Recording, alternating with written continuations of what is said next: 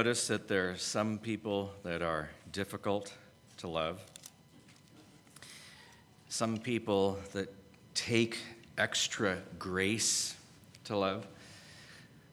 One of the things that is interesting about us as people is that we tend to love people who love us. Uh, we tend to enjoy people who enjoy the things that we enjoy. Uh, that we tend to like people who are like us. And yet, purposely, God made human beings different from each other. And that stretches us to say, can I get along with people who have a different personality type, who enjoy different hobbies, who see life differently than I do? Uh, can I love people who to me seem irritating? If you pay attention to politics or the news at all, you'll notice that the Republicans and the Democrats don't have a lot of love for each other. They tend to have completely different worldviews as to what's happening in our country and what the solutions are to it. And you sometimes wonder can they not just be civil? Can they not just speak kindly to each other? Why is it on any particular issue they see it from polar opposites? News occurred this afternoon, and so both Republicans and Democrats were looking at the news at different angles and expressing their different viewpoints. And the interesting thing is, you would wonder did God make us so that we would disagree with each other? And the answer is He made us different on purpose so we would complement each other. It would be very irritating to have a best friend who was a mirror image of you. In fact, you'd become bored rather quickly, and you would say, uh, I don't even see why a person would like a person like that. And you wouldn't realize you were looking right in the mirror at yourself. And when you think of young people as they fall in love with each other, they fall in love with people who, for some reason, have different strengths and weaknesses. And without even realizing what is happening, they're falling in love with a person meant to complete them. That actually they are better with that marriage partner than they would have been by themselves. We've been looking at the middle of Ephesians, and this morning we were looking at how spiritual gifts were given to different people differently so that we would sing in harmony, that we would work together in harmony, that we would serve the Lord together differently, making unique contributions one to another. Tonight, I'd like to back up to the previous chapter and see the prayer of the Apostle Paul as he prays for us to be able to handle the news that God wants us to love people the way he loves people. Loving them for who they are, loving them with their deficiencies and differences loving them and helping them be all that they can be in service to the Lord.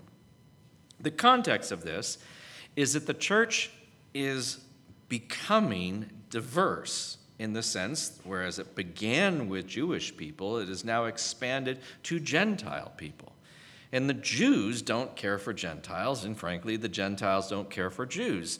What will happen when you bring such disparate people into the same group and form a unit that is meant to love each other? How will that work? It's like oil and vinegar. How are you going to get this to mix? Do you just constantly shake them up, trying to get them to get along with each other? The answer is found in Ephesians chapter 3. I'm particularly interested in the prayer in Ephesians 3 14 through 21, but I want to read a couple of introductory verses just to get the context of what is being said here. I'll read Ephesians chapter 3 verse 1. Ephesians 3 1.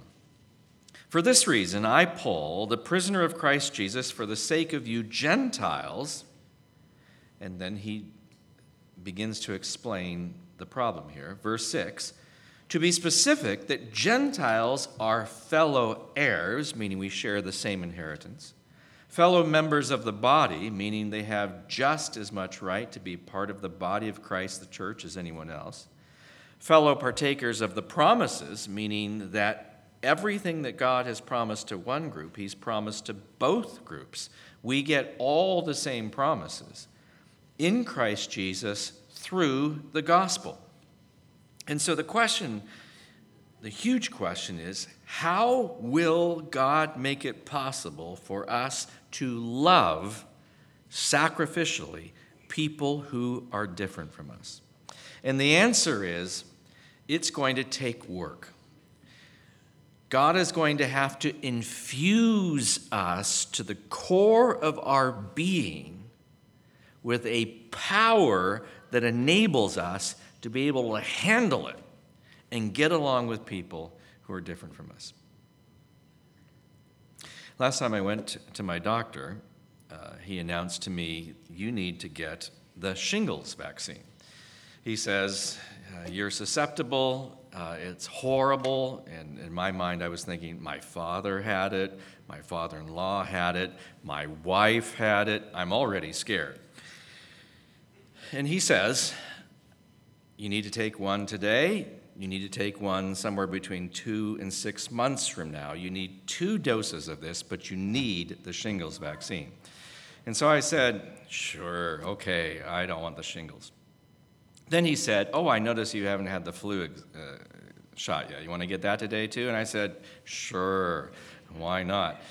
then he says, Tetanus. You haven't had that in the last 10 years. Uh, you would like the tetanus shot today? And I said, Sure, might as well. We're getting everything else. Turned out my arm was dead for a couple of days. And 44% of the people who get the shingles vaccine actually get flu like symptoms, and I did. And so I was kind of half speed the next day. So I announced to my wife, hey, you should get this too.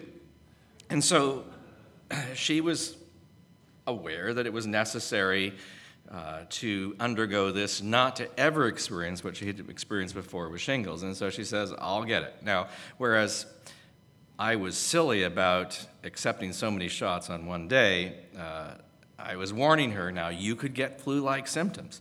Uh, she is different from me in every possible way, and other than a slightly sore arm, she has no effects whatsoever.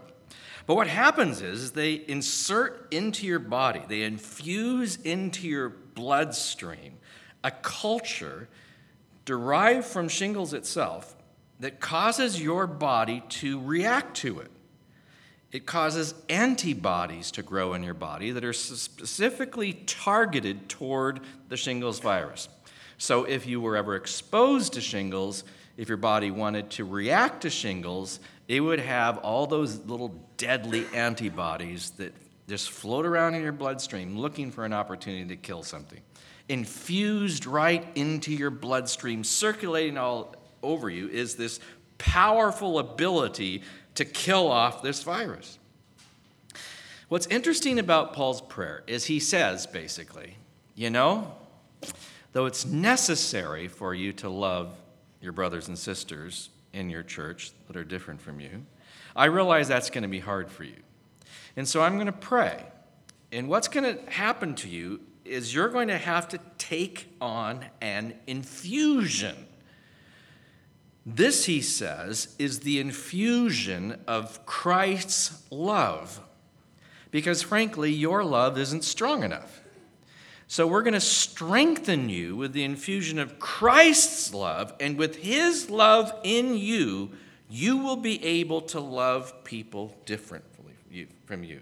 People who normally would cause you to say, I don't know why I would want to be this person's friend. I don't know why I should be friendly to this person. I don't even know why I should be nice to this person. He's just so different from me.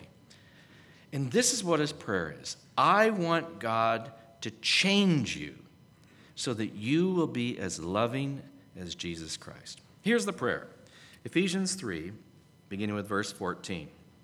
Ephesians 3:14. For this reason I bow my knees before the Father, from whom every family in heaven and earth derives its name, that he would grant you according to the riches of his glory to be strengthened with power through his spirit into the inner man, so that Christ may dwell in your hearts through faith, and that you, being rooted and grounded in love, may be able to comprehend with all the saints what is the breadth and length and height and depth, and to know the love of Christ, which surpasses knowledge, that you may be filled up to all the fullness of God. And then he pauses and said, If you think that's impossible, God can do it. Verse 20. Now to him who is able to do exceedingly abundantly beyond all that we ask or think, according to the power that works within us, to him be the glory in the church and in Christ Jesus to all generations forever and ever.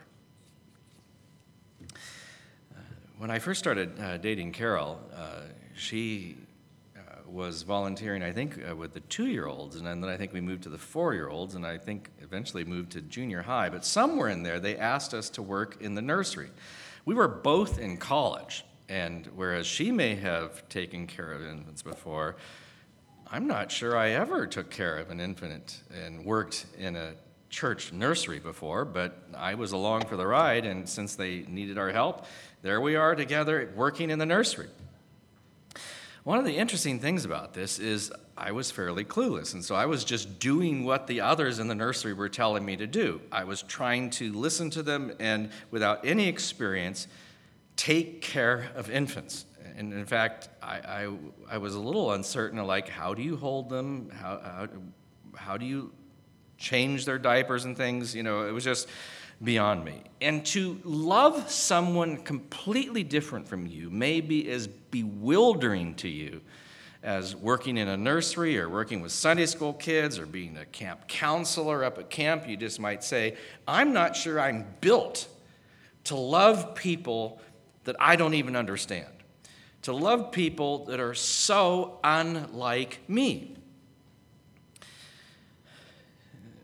When I was in school, they would put us in these groups uh, for group assignments, and they would tell us, now, as a team, you're going to produce a report. And I would think, like, I don't want to work in a team. And they would say, but teams are good. For the rest of your life, you're going to work on a team. And it turns out they were telling the truth. For the rest of my life, I have been working on teams, producing team reports. It's good for us to work with other people, it stretches us, it changes us. But the real surprise here is he straight out says to us, You're not going to be able to do this, to love people who are different from you, unless you let me infuse you with Christ's power so that you can handle the glimpse of how much Christ loves you. It begins by saying, For this reason I bow my knees before the Father. Jews normally prayed standing up, and they normally lifted uh, their head, lifted their hands, and prayed in that manner.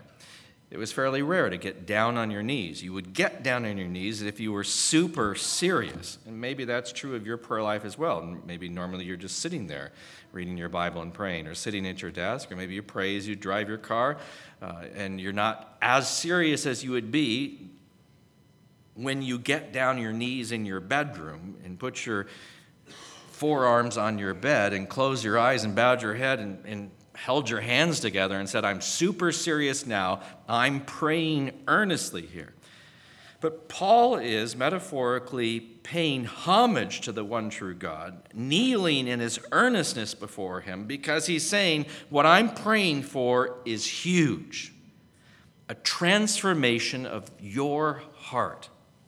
He says, I'm praying to the Father from whom every family in earth, heaven and earth, derives its name. Every creature created by God looks to God as Father. The whole concept of Father, like our concept of I had a mother a father biologically. They reared me in a home. He was my father. All of that concept is derived from the fact that God is our creator. We therefore all are in the same position towards Him as creatures created by Him, regardless of what family we're from, regardless of our ethnic background, our cultural background, the language that we speak, uh, the differences in our preferences everyone is the same in the sense that we look to God as the one who has given us life. And since He says we are family, we are, because we are people He has created in His image. In the beginning of the actual request is in verse 16 that He would grant you meaning that he's asking God the Father to give you a gift. But it's not hard for him to give because he owns everything in the universe. Out of the riches of his glory, may God give you the gift of strength. What kind of strength? He wants to strengthen us with power. Power to do what? Basically, to comprehend how much Christ loves us so that it changes us to the point where we have love for other people. It's an interesting change of our hearts. The more we understand how much Christ loves us, the more we will love other people. Because we know what we're like. We know how unlovely we are, unattractive. And for God to sacrificially love us opens our heart to the concept that perhaps we could be infused with power to sacrificially love other people.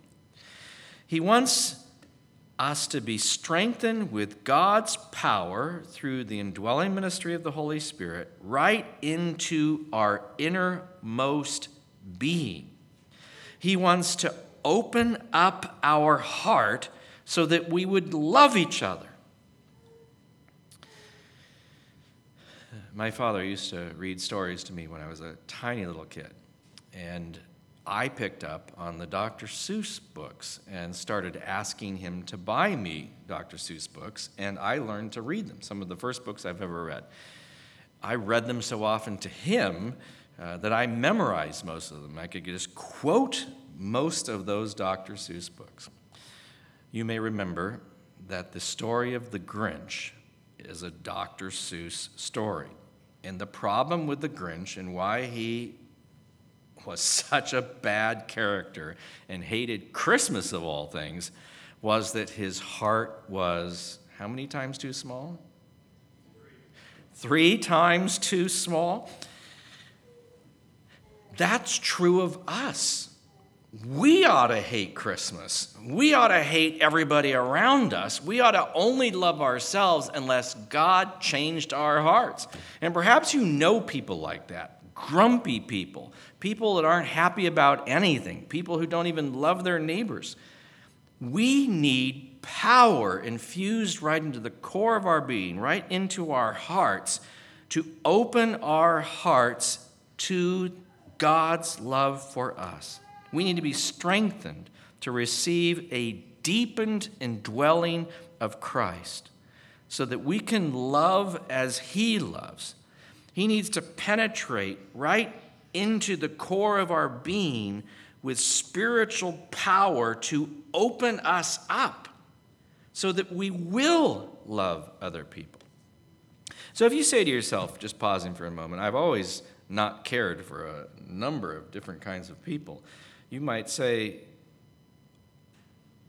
I'm tracking with you all the way through this because I can think of all kinds of people I can't stand. Now, I can think of all kinds of people I don't even want to talk to. I can think of people who've been mean to me, betrayed me, stabbed me in the back, lied to me. I can think of all kinds of people I don't want to have a thing to do with, and I shouldn't have to have anything to do with them. So if you're tracking with me, just think of the thought, however, of all the things you've done wrong or I've done wrong, the lies we have told, the damage we've caused other people, the hurt sometimes intentionally, sometimes unintentionally, that we've caused other people. And we begin to realize I need help because I have problems too. And so he says, let God, and the reason it's a prayer is it's taking a gift from God and it's taking us being willing to open ourselves up to this and say, Yes, you may infuse me with your love. You can change who I am. I'll let you come into my life and I will let you give me love for other people. He says, to be strengthened with power through his spirit in the inner man, verse 17, so that Christ may dwell in your hearts through faith. The concept there of dwell doesn't just mean live in, it means be at home in. And the whole measure of how well I've been infused is how comfortable Christ is living at the core of my being. How welcoming am I? You probably gathered that I, I travel and I speak uh, all over the place. Uh, next week, I will be speaking in Wauwatosa, Wisconsin, flying into Milwaukee, staying in a person's house. As I travel around, staying in people's homes, there are some homes in which people are nervous to host me, and that makes me nervous. And so uh, afraid almost as to how to show hospitality to me. And it makes me afraid to know how to accept hospitality from them. There are other people who are completely relaxed when they invite me into their home. Mi casa es su casa. They're just like, you know, you know, here's the coffee mugs, here's the coffee maker. If you wake up before we do, feel free to make yourself some coffee. We'll have breakfast at such and such a time. Let's just sit on the couch and talk. You, you relax when you're around people who are comfortable with you. Now, if Christ needs to be at home in our hearts, the question is whether we're willing to open our hearts to Him, whether we're willing to make our hearts His home. When He does feel at home in our hearts, it changes us because it allows Him to have His way with us and He infuses us with this power of sacrificially loving people who we would not naturally love. It's through the Holy Spirit that Christ indwells us. And this indwelling is a matter of degrees. Not like an on and off switch, but more like a dimmer switch where you can have it on just barely or you can turn it on bright. And the question is well, how welcoming am I allowing Christ into my heart? How much am I allowing him to strengthen me? The way in which Paul describes it is being deeply rooted and grounded in love. In our English classes, we weren't allowed to mix metaphors. In Paul's English classes, he is. I didn't mean English, I meant he was writing this in Greek. The first metaphor is that of agriculture, of a plant, we could say a tree that puts its roots down deeply. The second metaphor is a building. Let's call it a house, a well built house, a house that is built on a proper foundation, a foundation that will not move. We've had plenty of foundations moving during these last heavy rainstorms this winter. You probably have noticed uh, these houses that are built on the side of hills that are washed away uh, by the heavy rains and the water that's coming through, that suddenly their foundations are cracking and houses are slipping and portions of houses are falling down into the ditch. You get the concept of being well grounded.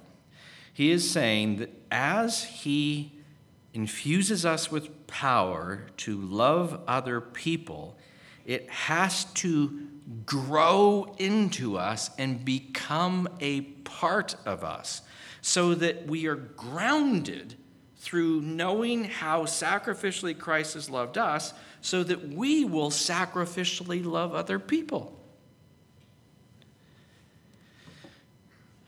Different from my wife, I love to sleep. She, on the other hand, considers sleep a waste of time. So as I wear out at the end of the day, I start hinting, hey, you know, you want to give up and let's head to bed? We could sleep. And she's like, I have so much more to get done. The moment I get into bed, I fall right asleep. I put my head on the pillow and she's mad that she's talking to me and I'm not paying attention because I'm unconscious. I must sleep. She has to go through her entire day and evaluate everything that happened that day. Then she has to go through tomorrow and evaluate everything that's going to happen tomorrow and make lists in her minds of things that she's going to accomplish in the next day. Meanwhile, today has had enough trouble of its own, and tomorrow will take care of itself. I'm asleep at the time. What's taking place here is God is changing us through building a foundation of us, rooting deep within us, so that we are different people as a result of it. So that even though I may be tired at night, I work with young people. Young people stay up late for some reason. Young people seem to have no concept of waking up refreshed in the morning and, and getting up at an early time. They want to stay out as late as they possibly can, they want to get up as late as they possibly can. And so I have to, if I'm working with young people, open up my heart wider and stay up late with them and be chipper and be happy and do things with them. That's stretching for me. That's different for me. That's not what would naturally come to me. But in every possible way where you would say, This is not easy for me, it becomes easier as He infuses us with His love and makes it possible for us to love people who to us would not be easy to love. He puts down these roots deep, he builds a firm foundation. And love is the soil and the foundation of the change that is made in us.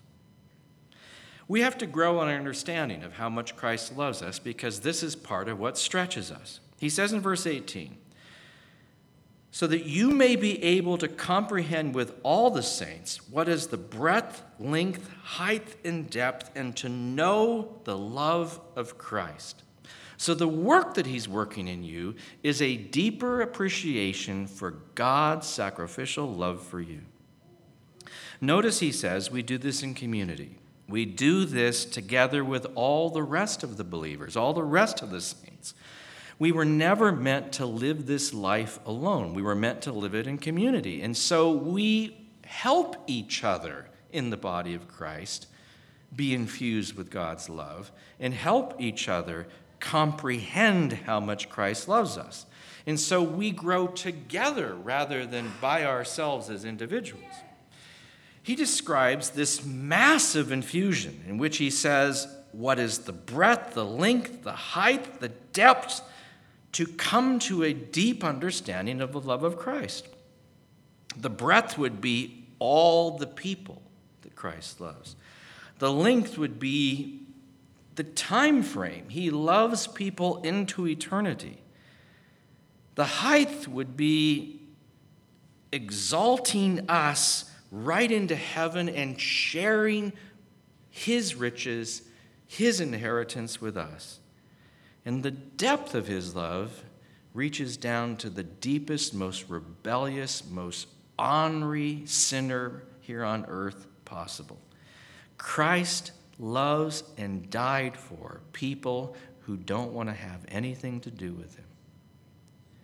He took their debt upon himself and paid for it. He took their sins and bore their sins, making it possible for God the Father to forgive them. And He offers them the gift of salvation if they be willing to receive it.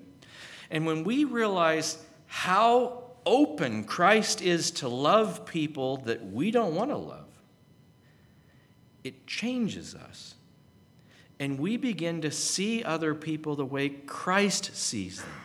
We see them as people who need to know the love of Christ. If we already know the love of Christ, we say, I want to share with you the love of Christ. And so we do loving things. So often we think that helping people come to know God is only by talk, it's only informational. You'll notice that the way Christ worked was complete in the sense he gave his whole presence and being and personhood and life to them as he was giving them the crucial information that they needed to turn from their sins and entrust themselves to him. That without him they'd be lost and separated from God forever. That if they want to choose to stay away from God and be their own boss, they could. But that God is lovingly welcoming them forgiving them of their rebelliousness and willing to accept them in a loving manner. All of that opens us to say that much of the way in which we share the gospel is through the love that Christ has placed in our hearts. And much of the way we function in the body and the building up of the body in love is that we love people the way Christ has loved us. This infusion of power to appreciate his love is an infusion of his love that then overflows to say, I care about you so much that I'll do whatever it takes to help you know the love of Christ. The goal then is of this entire prayer is summarized in just a singular phrase in verse 19 to know the love of Christ, which he says, by the way, surpasses knowledge. Paul invents a super superlative in this expression uh, where he combines together superlatives in such a way in which you can't easily translate it. You'd say exceedingly abundantly or something that surpasses all knowledge. It will take us eternity to come to a better understanding of how much Christ loves us. So if you feel like your heart is full now, your heart will continue to grow. And it will grow with more and more and more love and more and more capacity to appreciate Christ's love and more and more capacity to love others the way Christ has loved us. This will go on for eternity. So, though you feel like you know it, you come to know it even more deeply. He says it in this way that you may be filled up to all the fullness of God. Jesus Christ Himself, as He indwells us in the person of the Holy Spirit, is God come in the flesh. He is fully God. And He is saying that we then, receiving relationship with God, communion with God,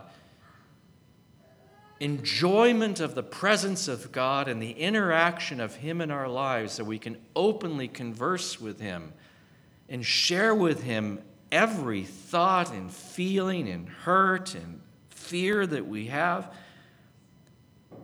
Be accepted and helped by how Christ expresses to us sympathy and concern and wisdom and guidance as to how to appropriate his power to work past these deficiencies in our lives, we then are filling up to overflowing, bubbling over with the fullness of God, sharing that kind of love with other people. It's an amazing thought that He doesn't just pour out a little bit of love into our lives, He doesn't cut off a little small piece, but He gives us His entire being. An example we have is in marriage, in which, when we commit to a person, we say we're committing for our lifetime and we're committing wholly. We're not holding anything back. We're going to be open books to each other we're going to say everything belongs to both of us, and you're allowed to know everything about me, and I'm allowed to know everything about you, and we're going to love and accept and minister to each other, and we're going to do life together. The picture of our marriages are meant to reflect the picture of Christ's love for us.